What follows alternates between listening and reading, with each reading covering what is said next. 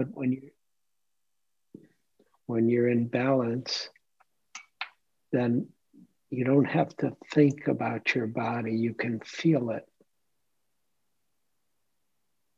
And you can be aware of it by sensing it or feeling it or knowing it experientially.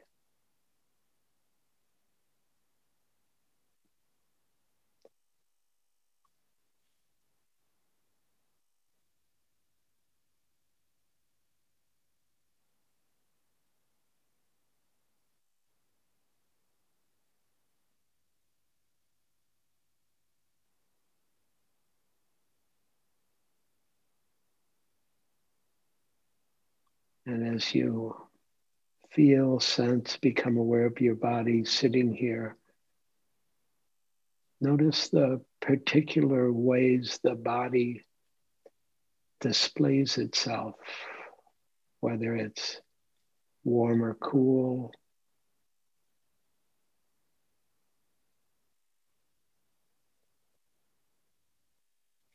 Or whether it feels tense or relaxed.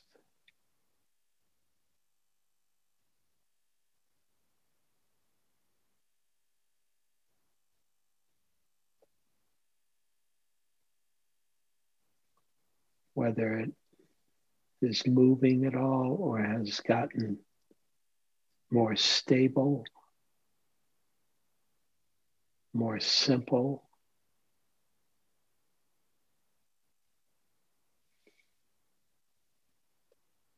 And of course, part of being aware of the movement is to be aware of the breathing.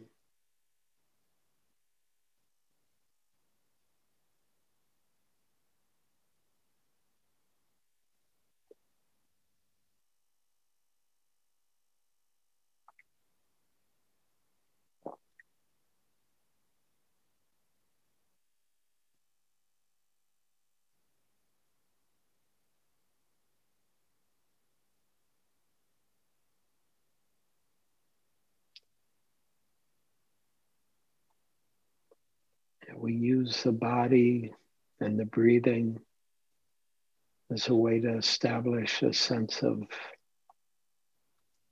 samadhi, concentration, letting go of everything else for a few moments and just bringing us into the present moment aliveness that's right here.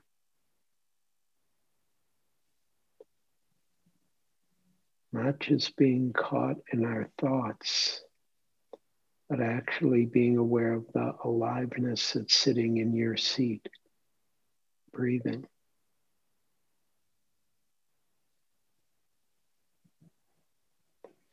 And it doesn't mean thoughts just go away. You can just let them be in the background, letting the body and breath be in the foreground right now.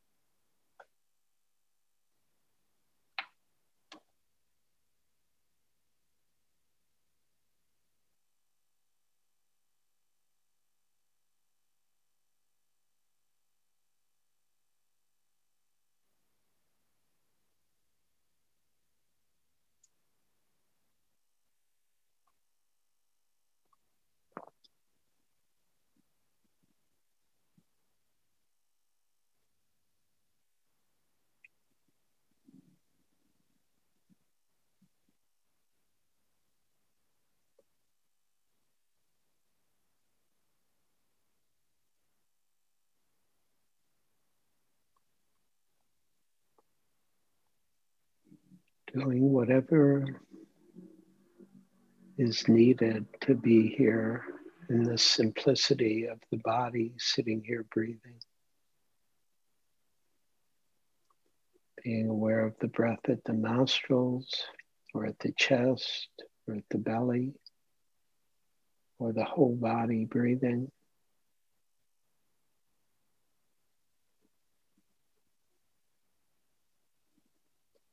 Finding a way to be aware of the body and the breath that's simple or easy. That's relaxed. But allows you to collect or compose yourself here in the lived moment of this moment of being alive.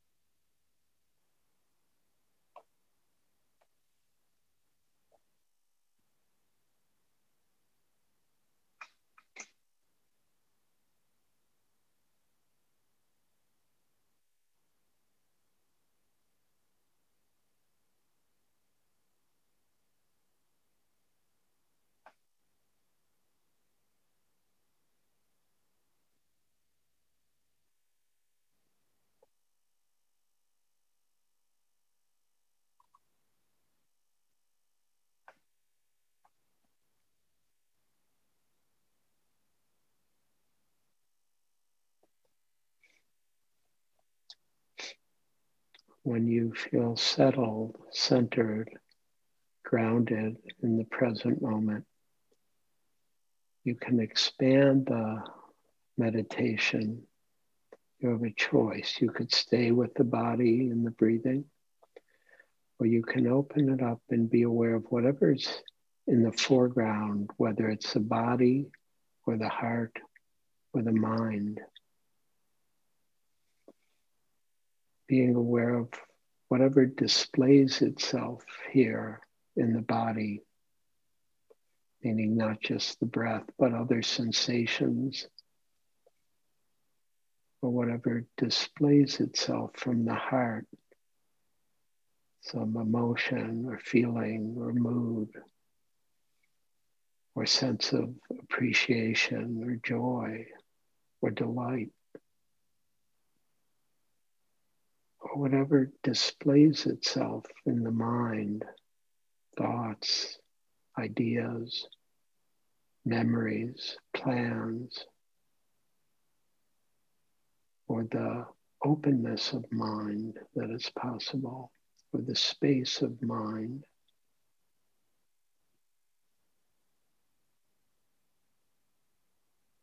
But whatever is here whether it's the breath and body or sensations or emotions or thoughts. We simply want to be aware of it.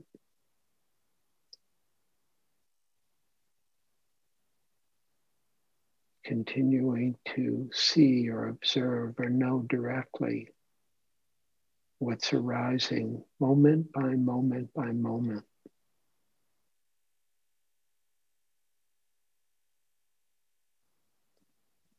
Resting in the awareness that knows.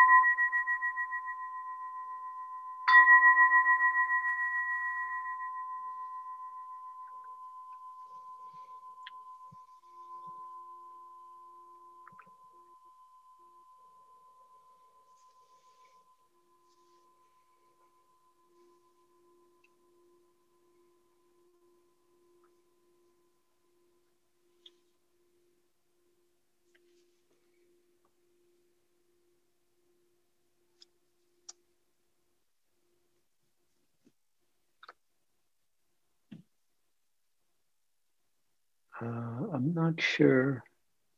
Nina, do you are you giving the talk tonight? The Dana talk? I think I am. Unless anybody else is. so, good evening, uh, everybody. My name is Nina, and I'm one of the board members. And this is the part of the evening where we give the Dana talk. So, most of you know by now that Dana is the Pali word for generosity, and it's a quality that's highly valued in Buddhism.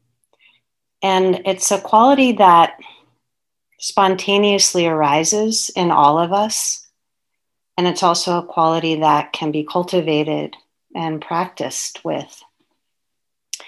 So I'll just say for the last few days, I've been taking on the practice of really tracking um, spontaneous arisings, spontaneous impulses of generosity. And it's been interesting for me to notice on a couple occasions where I had a really clear impulse of generosity in situations that uh, would take me out of my comfort zone a little bit, which I think is a, an aspect of true generosity is being able to stretch a little and to notice those impulses arise in me and then to notice what I did with them. And actually, in the three cases that I'm thinking of, I actually did not do the generous act that I had the impulse to do. So that's also part of the practice is noticing the arising and noticing what we do or don't do with that impulse and not to judge but as a way to learn more about what blocks our generosity. So, anyway, I invite you to take that on as a practice if it's interesting, just to track for 24 or 48 hours where you have a real surprising impulse of generosity and just to notice um, you know what happens with that for you as a way to learn more about yourself so in terms of san francisco insight and in terms of this lineage, the teachings have been offered and sustained since the time of the Buddha through this practice. And um, here at San Francisco Insight, we offer these sits without, um, you know, free of charge. Um, but we rely on your generosity to sustain ourselves and to make an offering to the teacher. So, um, in a moment, I'll put a link in the chat to our uh, donate page. And if you feel a, a spontaneous arising of generosity um, to make a financial offering, we appreciate that. Or if you have another urge to offer yourself to San Francisco Insight, we appreciate you and your generosity. Thank you.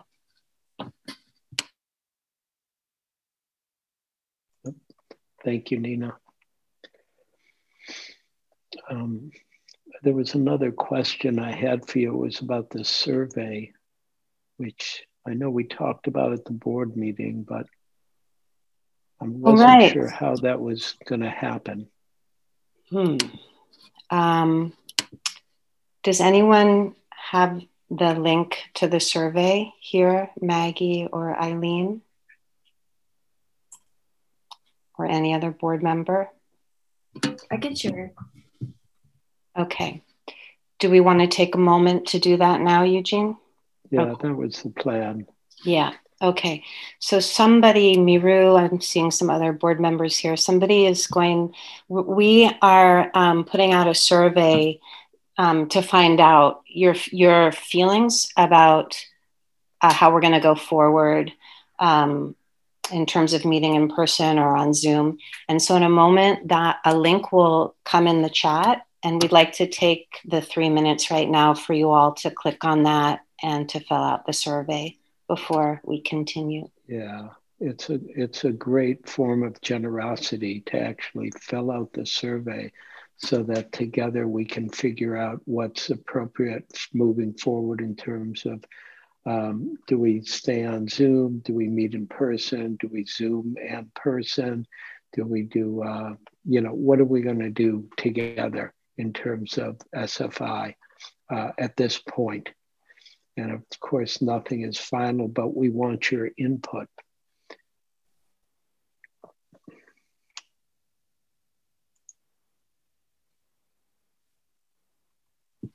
It looks like the survey is in the chat now. So you Yeah, can yeah. click on that. And Sarah, I see you, you have a question. Um, Sarah, you're muted. You, you need to unmute yourself, Sarah. Thank you. All right. I did the survey already online. I did it. So you don't have to do it again unless you want to. You could do Sarah 1 and Sarah 2 if you want, but you don't need to.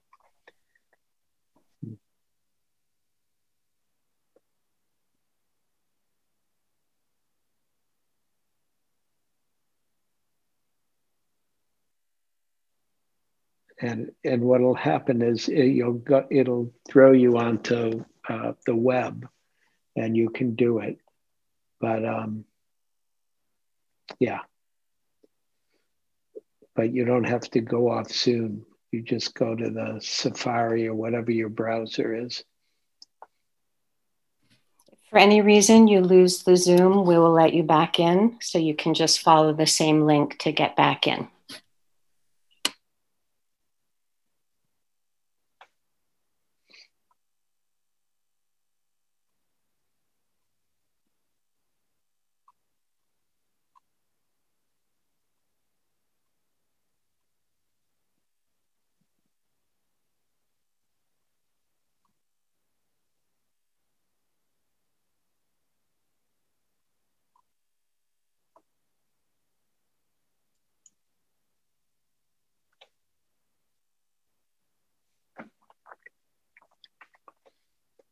And for those of you who filled it out or are just waiting right at the moment, uh, I just want to remind you all I'm teaching my first retreat at Spirit Rock Live uh, in September. And uh, I'm actually going to look for the dates just to be totally accurate. Um, yeah, September um, 13 through 20. Uh, and it's with Howie Cohn, who also teaches in San Francisco. And there's one other person who we're just waiting for her to confirm before I announce her. She's waiting to hear some news to make sure she can do the retreat. And uh, yeah, and Hakem Tafari will be doing the movement. And I'm excited to be back on the land. And Spirit Rock can, um, if you're interested, go to Spirit Rock and you'll look it up. But um, Spirit Rock will tell you everything they're doing so that it's safe to come on retreat. Um, uh, yeah, which I'm not going to list all the different uh, bullet points that they're doing, but they're really being very um, diligent about being careful and being able to have the retreats in person.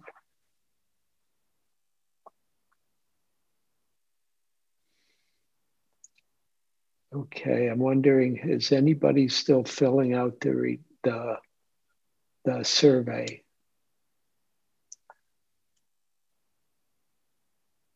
I think we're good to go. I'm seeing less people in their pictures, but I'm going to assume. Well, I don't know. What should I assume? Probably not much. Uh, I think you can continue. Looks like people looks, looks like people are are Okay. complete.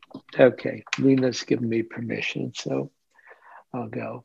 Um, so, what I'd like to talk about tonight, I'll begin with a quote from Sayadaw U Tejaniya, who said, First, we must ask ourselves, what is our relationship to reality? Sayadaw U Burmese teacher. What is our relationship to reality? What's our understanding of life? From this, we will find that meditation practice is really the only sensible approach to reality and the problems that can arise from living.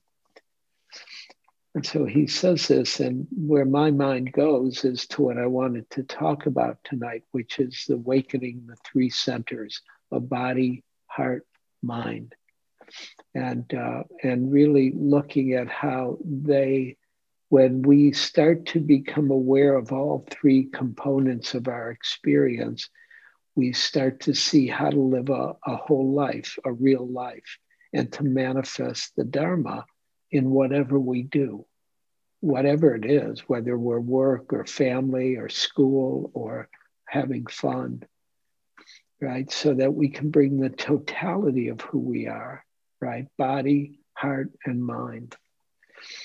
And the three centers are talked about this way the body of awakening, which has to do with being embodied, centered, grounded, uh, the capacity to be steadfast, the capacity to be uh, embodied in any experience, every experience, and the kind of presence that comes with that kind of embodiment.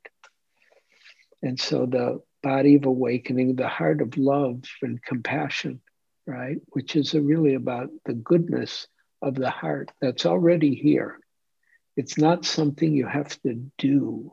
It's already here to be known or realized or understood or awakened to, right? And so the heart center is about kindness and empathy and uh, sensitivity, joy, uh, delight, courage, love, balance. And the, the mind of w- wisdom, the head center, right? It's about normally about cognitive functioning, uh, but also about the space or openness of clarity of the mind and the clarity of perceptivity and discernment and um, perspicacity uh, and insight, right, comes from all of these, comes from all of these, especially the head center is awakens. And so, you know, I like if you have questions or comments at the end. So I'm going to remind you about to take a note if you have any questions or comments. But I'm also going to give you some things to reflect on, even while I'm talking, which is how do you relate to each center, right? How is that for you? Do you relate to each center? How do you relate to your body? How do you relate to your mind? How do you mind? How do you re- relate to your heart? Right? And do you have a center that's more open or more closed? Because it's different for each of us. And some of us may be more body centered people, and some more heart centered, and some more mind centered people. And so, what kind, what what center might be open or closed, or what kind of attention or kindness is needed for each center to keep opening and being understood or realized. And what's your strongest center? What's your go to center? Or what's your weakest center? Hmm. And have you ever experienced all three functioning together? Like when you're really embodied and your heart's right there and your mind is clear. And just to be aware of that potential. And it points to something bigger than the usual way we think about ourselves as a, as a separate individual, right? Martin Heidegger said, he said, a person is neither a thing nor a process, but an opening or a clearing through which the absolute can manifest. A person is neither a thing nor a process, but an opening or a clearing through which the absolute can manifest. The absolute sometimes being a metaphor for awakening or a metaphor for the truth or a metaphor for all that's good. And of course, different cultures have different centers that are more characteristic of their culture, like the United States and many Western cultures are head centered cultures. They're, that's the predominant, that's the go to center. or certain centers in like um, you know northern africa or southern uh, europe um, like italy is a really heart-centered culture greece more of a heart-centered culture. And africa is more uh, at least when i've been when i was there at south africa was totally belly-centered culture and really like vump grounded centered on the ground.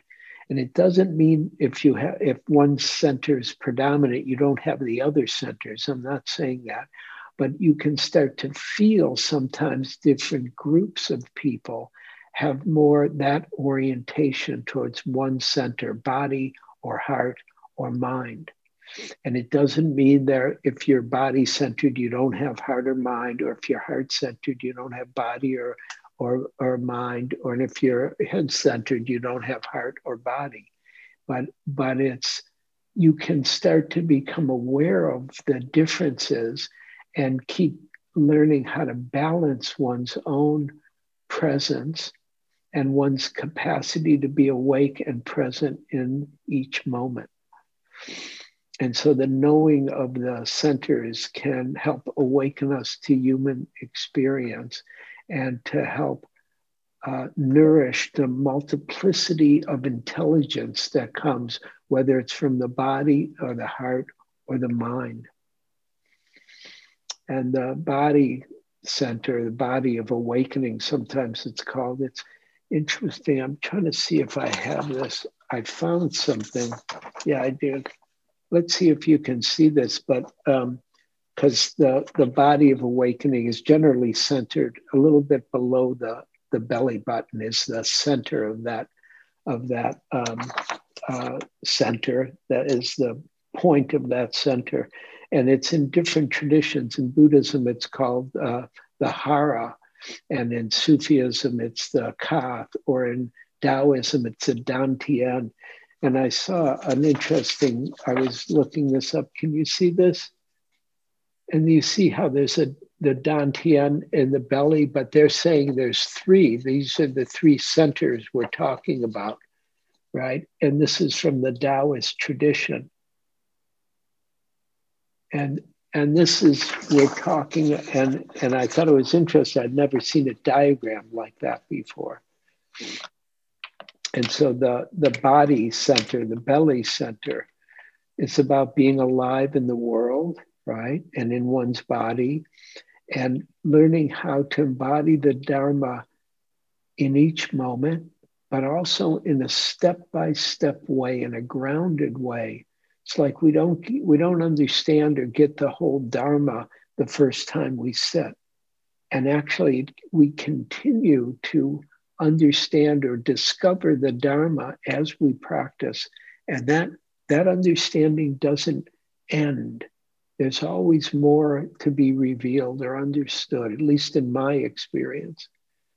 And so, this body centered is about, as I said, embodiment, stability, groundedness.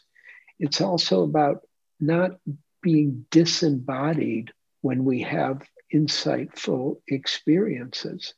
It's not about just being all in the in the cosmos, in the in the heaven realms, as we they would say in the old days, right? But it's also about being right here and metabolizing our experience and functioning from some kind of wakefulness. Hmm. This is actually from the Anguttara Nikaya. They say it is just within this fathom long body with its perception and inner sense that there is the cosmos the origination of the cosmos, the cessation of the cosmos, and the path that leads to freedom. It's a very famous quote. I've had I have different translations of it here uh, from the Anguttara Nikaya, and it's really about oh, this is where the Dharma is. This is where the the whole world is right here in a certain way, and the um, and the the beginning of the world and the end of the world is here. By world, it's really the world of consciousness is right here, is right with you, is right with your body. And we we often pay more attention to different things about the mind than the body in, in a certain way, in more um, uh, spiritual sense. Uh, Jeanne Moreau, the actress, she said, We have so many words for states of mind and so few for the states of body.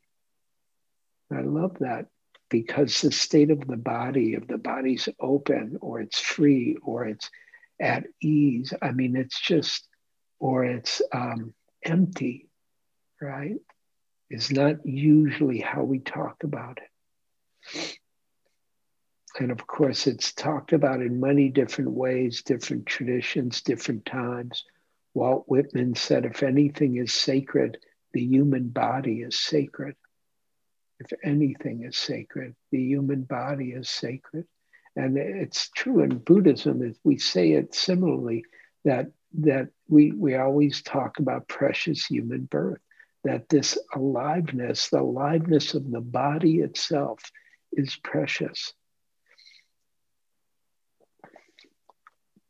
And I have a lot of quotes about this, but I'm not going to read all of them. We can come back to them here. Okay, I'll read one more that I've read before, but I like a lot from Miranda Shaw.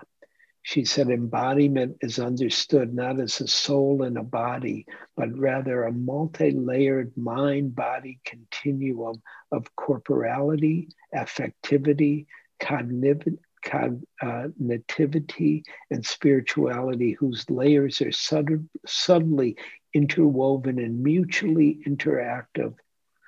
This non essentialist self is seen not as a bounded or static entity, but the site of a host of energies, inner winds and flames, dissolutions, melting and flowing that can bring about dramatic transformations in embodied experience and provide a bridge between humanity and divinity.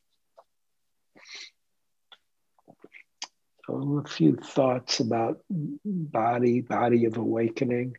And then there's the heart center, the heart of love and compassion. And it's really the place of, of tenderness and kindness and sensitivity to the world right? Uh, compassion, as, as the, His Holiness the Dalai Lama says, my religion is kindness. And it's about contact and relatedness and empathy and appreciation and joy and delight that we can experience.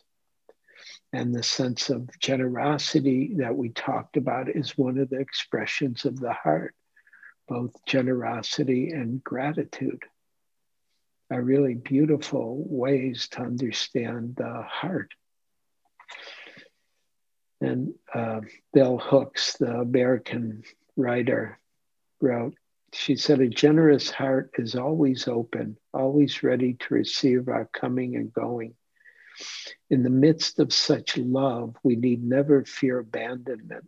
This is the most precious gift true love offers the experience of knowing we always belong beautiful understanding that often we forget that we all belong, that we're all here, and we're all here because we belong, that we wouldn't be here if we didn't belong. Hmm. And of course, many more thoughts, quotes about the heart center even if you consume as many books as the sands of the Ganges, it is not as good as really catching one verse of Zen. If you want the secret of Buddhism, here it is. Everything is in the heart. These quotes, uh, I've read these before, very familiar, beautiful quotes about the heart and the opening of the heart that's possible when we relax, that when we get here, and when we feel our heart, and when we feel, experience our emotions and our moods and our tenderness and our sensitivity and our care and our love. And the head center in Buddhism is often called the eye of wisdom. And it's the source of awareness and mindfulness and concentration and direct knowing, direct knowing of experience and discerning experience. The knowing isn't just abstract, it's direct, it's known, it's understood. There's a clarity or spaciousness, uh, a kind of intelligence that comes when the head center is open.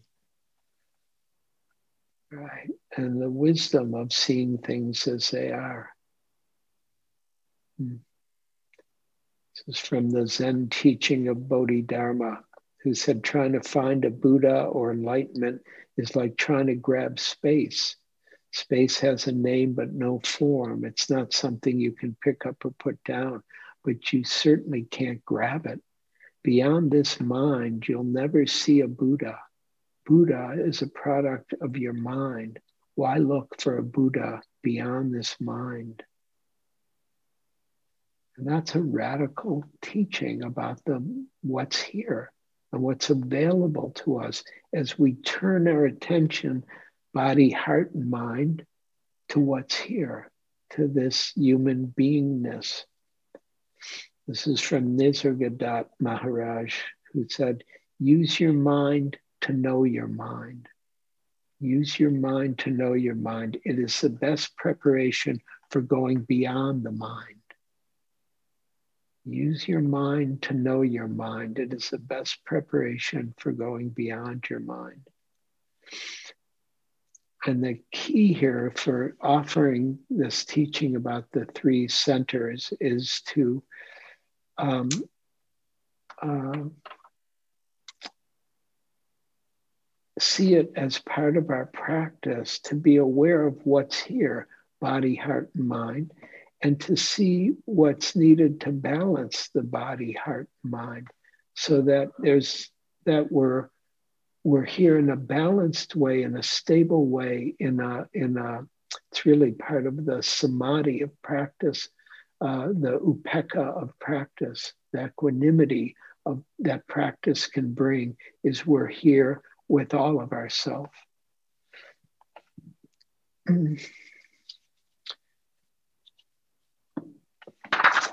so understanding the three centers is one of the ways to understand the doorways to awakening that uh, as the buddha said the committed life is lived for the sake of seeing into things and understanding them it's not that there's no cognition in Buddhism or in practice, but the experiential component is also used, uh, is a component of a bigger understanding that includes our thoughts, feelings, sensations, and our understanding of the totality of what's here right? When the centers function in balance, uh, harmony uh, allows the the dharma to come to life right in you, not somewhere else. You, you are the dharma, as I've said many times. And I think I'll just end there. And uh, yeah the Dalai Lama, His Holiness, always said our greatest task is to become more fully human. More fully human. And it's a beautiful task we have, even though it can be difficult at times. It's not always easy. So, as you know, I like to take some time for any questions or comments about the talk what you've heard and what made sense, what didn't make sense. I love to encourage people who haven't spoken to speak. I'm happy to talk to people who have spoken, but it's always nice to have new voices in the room.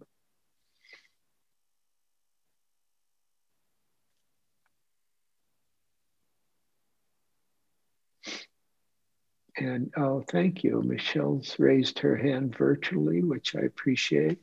I'm not sure. Yeah, we don't have a hand at the bottom here. You have to go to the, uh, I believe, reactions button, and then there's a raise hand. If you click reactions, you can raise your hand from there.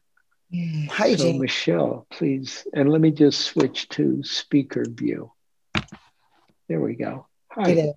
Hi. Um, I when you said that quote about um, using your mind to know your mind, um, what came up for me right away is that could I then think that it makes sense that to know my heart, I must use my heart, and to know my body, use my body or dip into those feelings.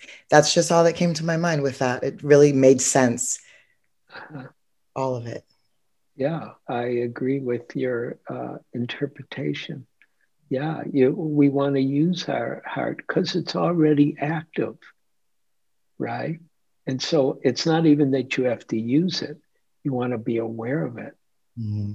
right? Because it's already happening. And, and same with the body and the, the blessing of the body, even with the body's difficulties, which for some of us at different times, we all have difficult body dukkha, right?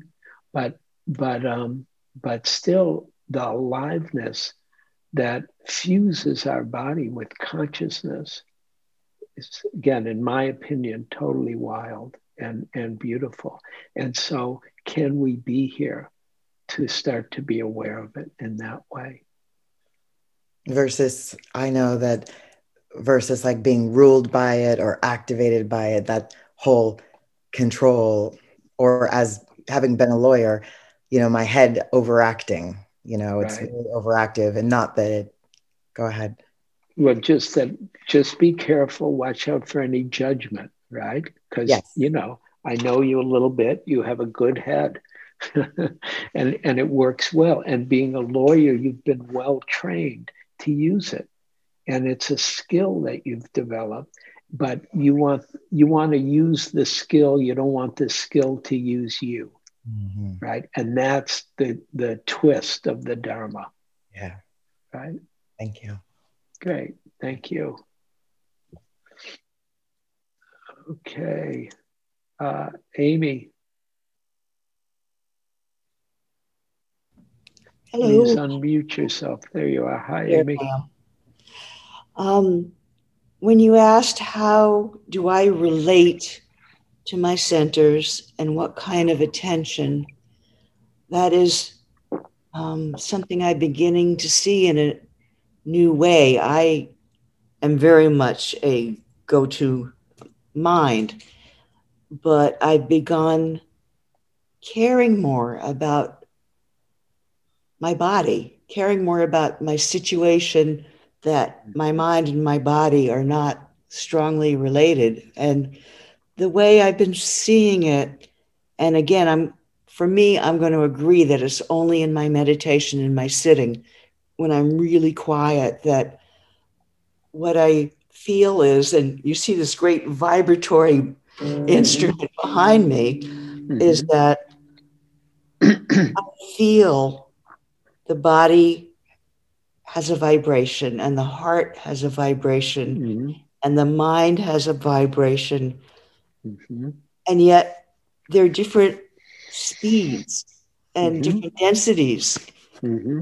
and different sounds and you know it, at first the vibrations just seem you know chaotic but i think it's because i care i'm trying to attune right. myself, trying to attune those vibrations so they're, you know, the same speed. And then rarely, sometimes, do I feel that I listen to a note behind those vibrations when when they've mm-hmm. been attuned that there is a note um, mm-hmm. not of not from me from something you know yeah um, yeah, and that note is always here. It's even here now. so hard to get there. I mean, don't don't, don't Right, but but so the sensitivity is your doorway. It's not the obstacle. Mm.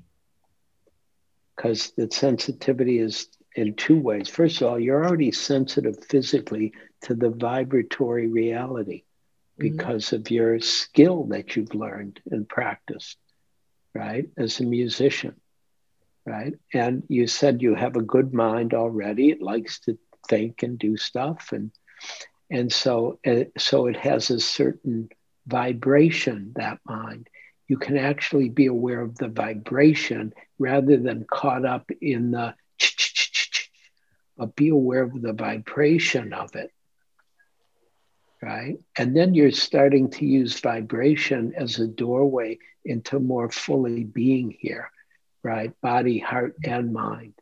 Mm-hmm. Yeah, but it for me is is really such a practice only on my cushion. I mean, I can't honestly say that I have that kind of listening in life. So so here's I'll give you a little practice to do so when you sit and you feel that kind of listening mm-hmm. while you're sitting, see what happens as you get up and you make you put listening into the foreground even as you go and do something like make a cup of tea or your breakfast or walk outside. Put the listening in the foreground for 20 minutes and see what happens that make sense? I'll, I'll try. I think I'd be lucky to do it for three seconds. Yeah, but you may forget, but then you may forget three set. You may remember three seconds later. Okay. Okay. And okay. and of course the key is the one key is relax. Yeah, not my forte. Well, it's no, but it's a it's a learned skill sometimes. Mm-hmm. and then let us know next week what happened. I will. Thank you. Okay. Thank you. Eileen.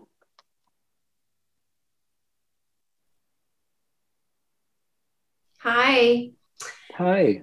Um, what came up for me was that the body and the heart are like truth. And you know especially like a gut strong feeling in the body it's like there's no messing with that. It's speaking the truth. Where the mind i feel like it's easily could be dil- um, diluted or rationalized into something else. And i feel like that that information can be a little trickier for me. And i use it it's definitely my dominant as much as I'd like to be more in tune with the body and the heart. I mean, that's there too, but um, you know, and I don't really think of myself so much as dilu- the deluded type, but I know that that the mind just does that. So right. it was something interesting because I feel like the body is like, you got it. Right. That's right. I, I, I know you well enough to, to, and this is my opinion, but I'm going to say it you're actually a body centered person. Well, and, I take and, that as a compliment. no, no. Listen, let me finish because, and and it's so much so it it does. It's not even a big deal. It's just clear. It's like vump, right? And that's something I get about you, and and yeah, and heart too, and mind too. And so I'm not sure what you're calling deluded about the mind, except that you may think you're in control of the mind. Yeah, maybe. Which, eh, as far as I can tell, none of us are, that the mind will just say whatever it wants. My mind does, says all kinds of stuff that has nothing to do with the truth. It just bum, bum, bum, bum. it just comments and interprets and talks about and projects and imagines. And sometimes it's true, but a lot of times it's not accurate. Yeah. And and so part of being aware of the, the cognitive mind is discerning what is true and what's not. Yeah. And and that brings more freedom. Yeah. Thanks. You're welcome. okay, happy.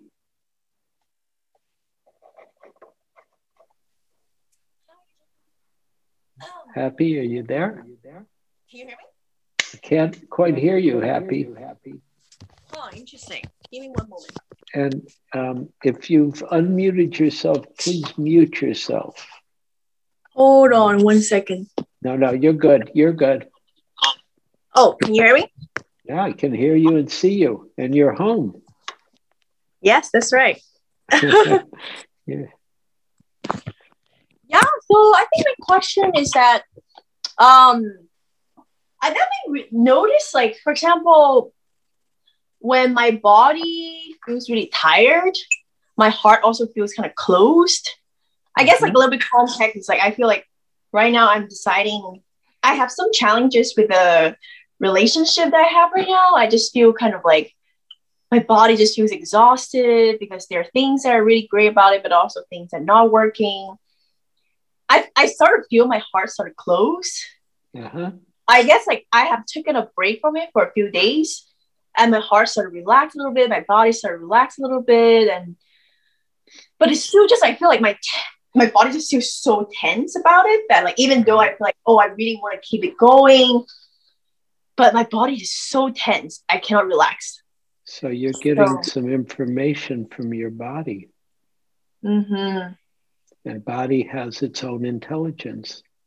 Mm. And your awareness gives you the opportunity to, to discern what do you think about what the body's saying? Because the body has its opinion.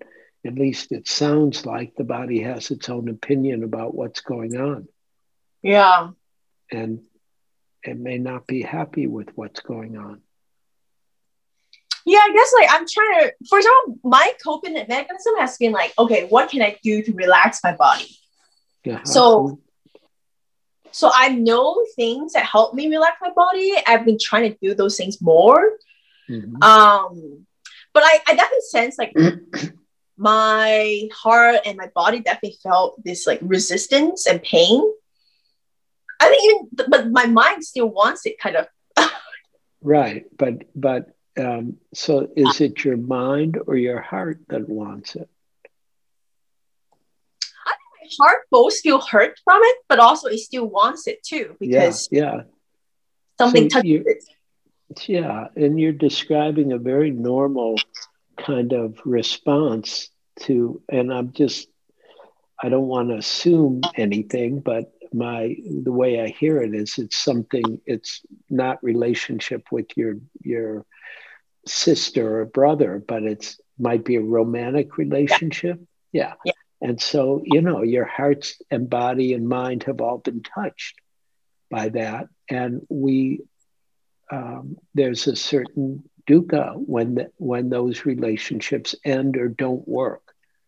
Mm. And so we don't want that to be there. And we want it to be okay or good or like it was in the beginning, usually, is what we want. And, and it's very important to be respectful of that wanting. Mhm. But, but the wanting isn't in control of what's the right thing to do. Mm. The wanting is just one component of, of love and connection and care, which you've experienced with this person. And maybe there's other things to do, like couples therapy or something like that. I don't I don't know. I'm just but but um, but it sounds like it needs some help or some change one way or another. That's a better way to say it. It needs change one way or the other. And Mm. you know, and I, I'm a big fan of couples counseling, and you know, it's very helpful at times because all relationships have problems, as far as I can tell. You know, and I mean, again, Pam and I, we have problems. We do couples counseling, um, and uh, it's always helpful. We don't do it every day, but you know, it's something that when it's needed, it's a skillful means to help illuminate what's not being understood between the two of us. Mm. Okay. So I guess like I don't know. I'm trying. I, that, I think that's something helpful to consider, and I guess I'm I also. missed that. Say say that again. Sorry. Oh, I said it's helpful to understand like maybe there needs some like change or like support. Uh-huh. Um, I guess I'm also trying to like self resource. How I've been doing is like, okay, I'm trying to like go for walks or do something relaxing so that I can self regulate. right. Um, That's guess- good. That's good. Good to do. Self I guess, like- walk. Yeah. Mhm. Go ahead. I guess what do you suggest to bring back this like heart body like um comfort and to equilibrium that kind of state? I would do what you know how to do, right? Okay. Like take a walk or or do some exercise. Always works for me personally. Take a swim or a bike ride or a walk or a run or or some something that really you can give your heart to also like you know play music and one of you somebody's a musician there play play some music or paint or or write or write also very helpful.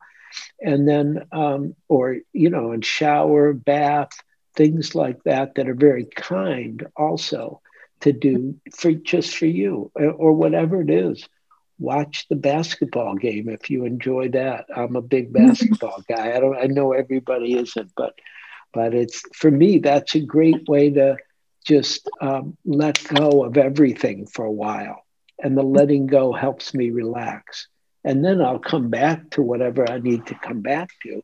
But i also know it's good to um, to relax even with things that are ridiculous like watching sports which you know and it's not but it's really truly it's not ridiculous to me.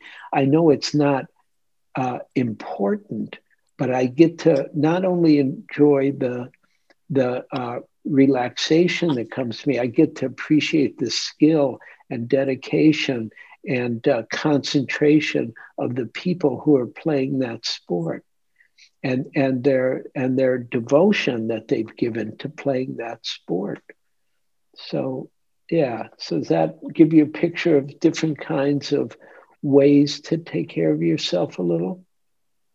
Yeah. yeah. Cool. and then yeah. And of course sitting is really good. And also praying is really good. Mm, really. And it can be a very relaxed kind of praying. You know just praying may may what's true come forward or may i understand fully what's here and act skillfully those i i do those kind of prayers mm. Cool. Yeah, I think prayers is something I haven't really practiced, so I think that could be nice. It's yeah kind of like see what yeah let your heart pray Mm, notice what what words come to mind when you let your heart pray mm. Cool. Thank you so much. You're welcome. Okay. That it? Anybody else?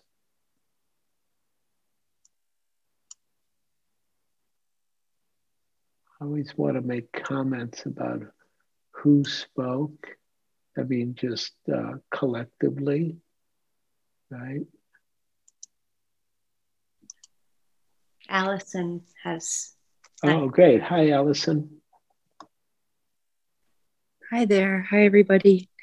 This was a wonderful talk. Um, I was really struck by, I mean, it's always hard for me to follow it down. So use the mind to, Take, take Notice the mind. Relax. Re- Yeah, and relax with the mind.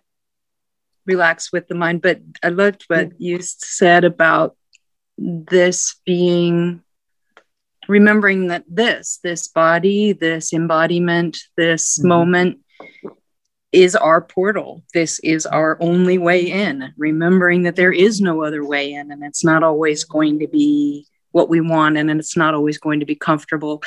And what I've noticed so much as a challenge and you know definitely wanted to ask you about this Mhm. idea that we may not even be able to count on recognizing what has come before this cognition. I remember you had the experience of an injury mm-hmm. that caused you to then, I'm sure, have to reset all of your understanding of what you are and were made of in terms of how your mind or your body mm-hmm. And that there are these lessons inside of that right. that are pretty interesting to grapple with when they're unanticipated. yeah, yeah, yeah. No, it's it's all the dharma. It's all mm. practice. Mm. Life is practice, basically. Mm. And it doesn't mean that we don't get to engage in all of life, but all of it's practice, whatever we're engaged in. And that we are the portal to that practice. We we are. We are the Dharma. And it's right here and it's right here. Even when I had this serious accident and lost my sense of self in that way for a while, and that that Eugene never came back. Hmm. But but it wasn't a problem. It was practice, and it wasn't even even then. It wasn't. There was so little of me left. It wasn't even practice. It just was doing itself. Right. But you meeting it with what you were in the moment. Yeah, yeah. Well, it was the only way I could meet it, right? Right. And so, and so, and also, Sangha was also helpful, mm-hmm. right? And supportive. And the Dharma was helpful, like just this moment, which is the simplest Dharma teaching of them all, right? It's just about can we be aware right now, right? And aware body, heart, and mind right now even as we're talking here, right?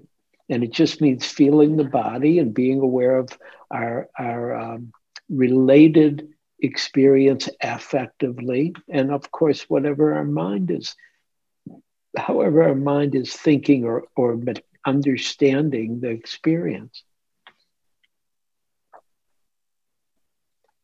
And then it's, we're here. Beginning again. Yeah, always said. it, it's an endless beginning. Yeah. Yeah. well, thank you for this. And it's such a wonderful remembrance to say, okay, if the mind is being tricky sometimes, hey, let's remember the portal of the heart. Let's remember the portal of the the um belly, uh-huh, the body, yeah. the groundedness, yeah. the yeah. way of coming back inside of a different part of ourselves that says this is here too yeah you know it's it's it it allows us a fuller fulcrum to rest in a, a bigger place to abide than any one center mm.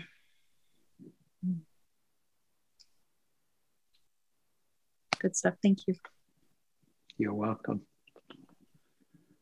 Okay, Irma. Irma, please unmute yourself. Hi, my name is Irma. Irma. Um, Irma, uh-huh. Hi, Irma. Eugene. I I found you on the Dharma Seed. I've been listening to your talks for a while.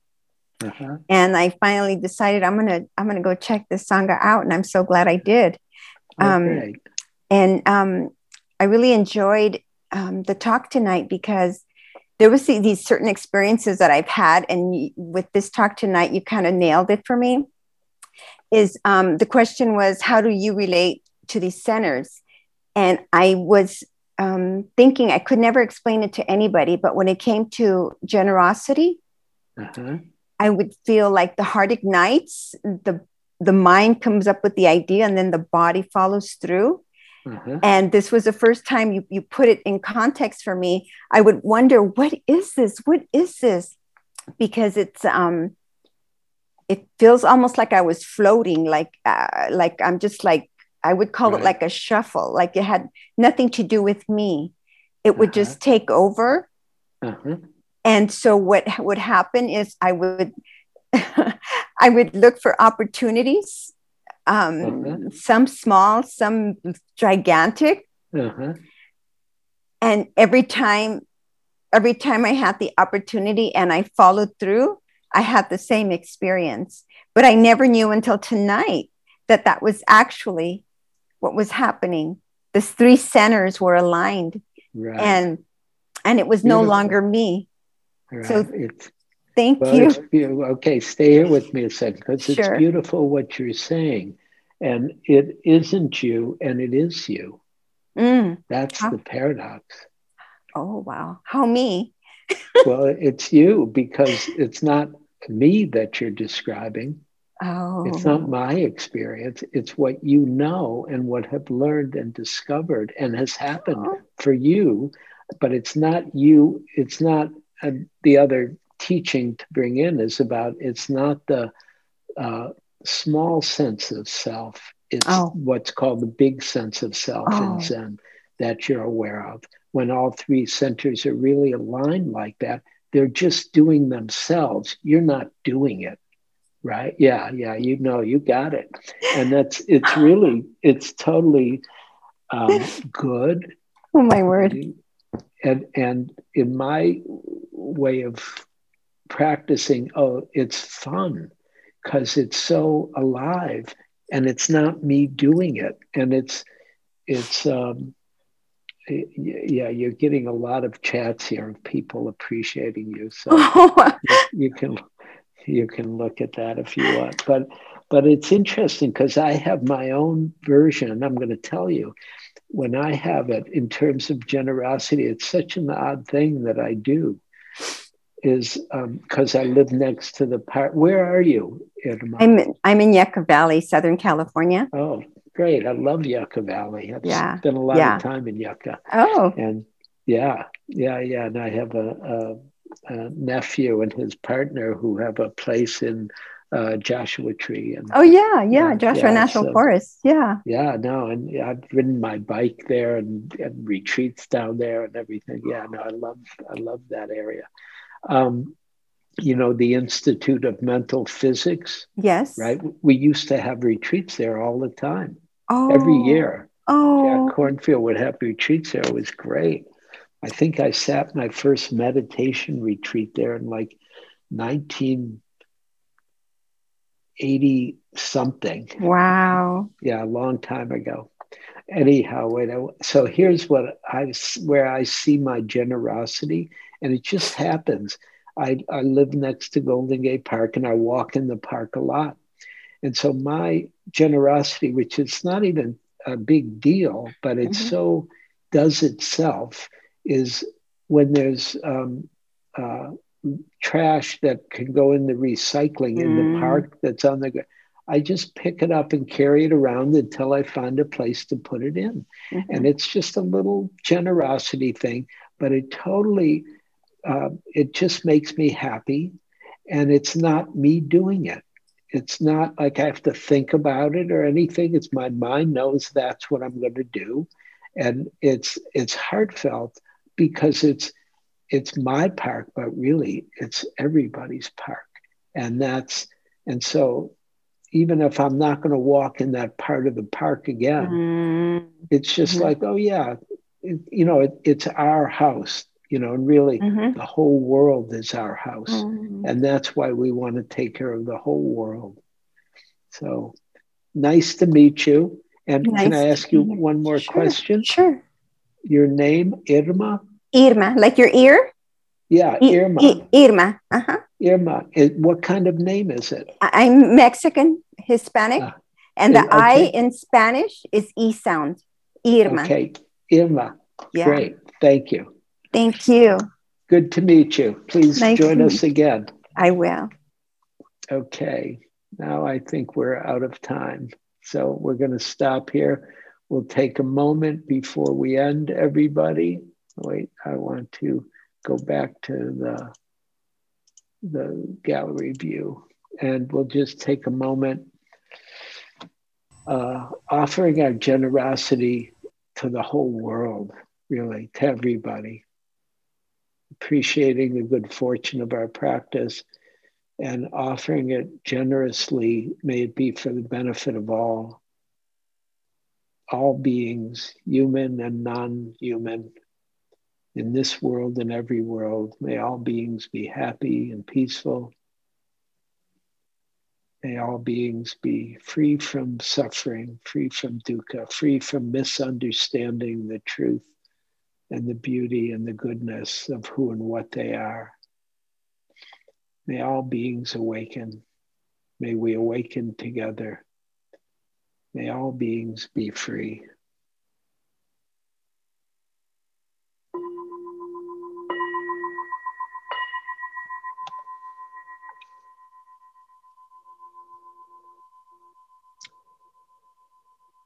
Thank you, everybody. I won't be here next week. Pam Weiss will be here next week. And uh, I'm just going to check the calendar quickly to, to see who's, yeah, Pam's here next week. Then Frank Ostaseski is here on the 11th. And I'm back on July 18th. I'm going on a little vacation, which I'm excited about. So I'll see you in a few weeks. And uh, yeah, you'll have Pam next week, and then uh, Franco, Frank Ostaseski, who started the Zen Hospice Project, dear friend, and uh, he'll be here. So take good care, be well, stay healthy. You too. And I'll see you in a few Thank weeks. you.